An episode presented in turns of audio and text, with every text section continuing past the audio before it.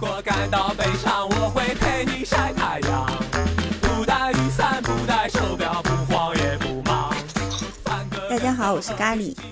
还有几天就暑伏了，眼看着就到了一年当中最暑热难耐的时候，太阳也是越来越毒辣了。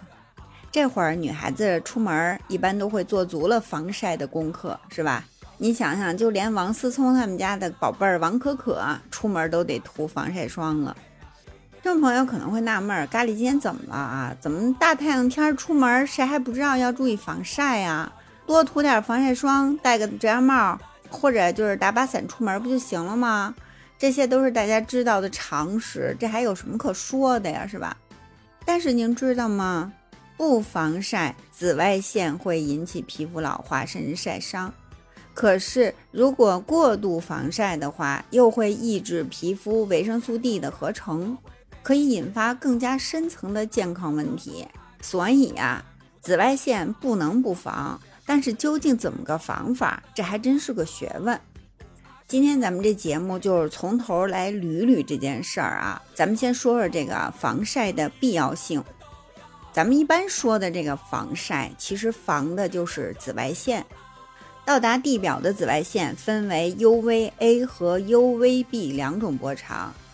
UVA 呢，它是波长最长的一种紫外线，不被大气层顶端的这个臭氧层吸收，它可以直接穿透真皮层，使皮肤晒黑，引起皮肤的老化，甚至皮肤癌。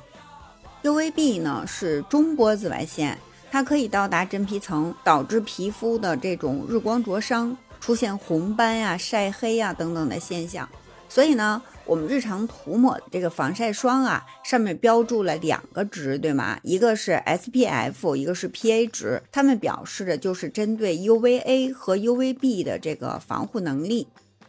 SPF 啊，表示的就是防晒霜对于 UVB 的阻挡效果。皮肤在日晒以后发红，医学上就称为叫红斑症。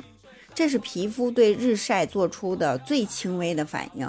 SPF 值呢，指的就是在涂抹防晒霜之后出现红斑的最短时间和没有涂抹防晒霜时候出现红斑反应的最短时间的比值。举个例子吧，就说啊，一个人在没涂防晒霜的时候出现红斑反应的时间，比如说是十五分钟。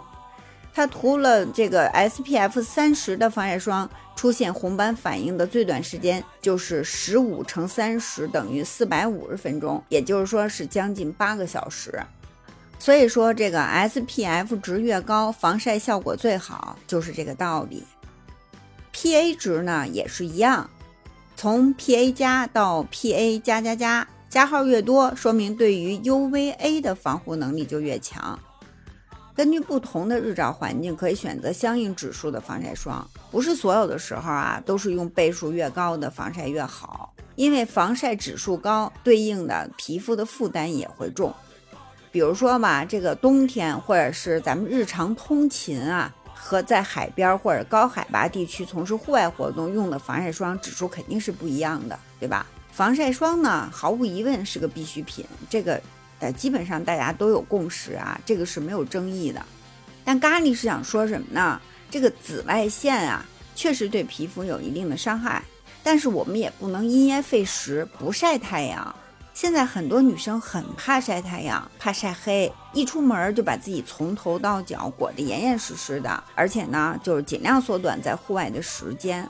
可是你要知道啊，这个。SPF 三十的防晒霜就可以使皮肤合成维生素 D 的能力降低百分之九十七点五，你更别提说紫外线还穿不透衣服。也就是说，你外出的时候，从头到脚，如果把自己都做足了这个防晒的功课啊，同时其实也抑制了身体维生素 D 的合成。这样呢，过度防晒有可能就会导致身体维生素 D 的缺乏。那么维生素 D 到底是个什么成分啊？对身体健康有什么作用呢？维生素 D 是一种脂溶性的维生素，它不仅具有调节钙磷代谢、促进钙的吸收、维持骨骼健康的作用，而且呢，还是一种调节细胞生长和成熟的激素，具有调节免疫细胞活化、促进胰岛素分泌、防止细胞恶性增殖等等啊一系列的作用。因为人体是一个非常精密的仪器，缺了什么都不行。人体的维生素 D 来源主要是食物，还有就是皮肤通过日晒自身合成的。那些油性的鱼类，比如说鲑鱼啊、鳕鱼的那种鱼肝油，还有些蘑菇里边，呃，富含维生素 D。很重要的来源还是皮肤通过紫外线照射生成的维生素 D。我们日常生活中啊，很少能吃得够这个富含维生素 D 的这些食物，再加上长期的室内工作和生活，户外活动量本来就远远不够，好不容易外出一趟吧，还把自己包裹得严严实实的，所以就很难满足人体对维生素 D 的需求了，于是就造成了这个维生素 D 的缺乏。上海有一项针对两万多人的调查研究啊。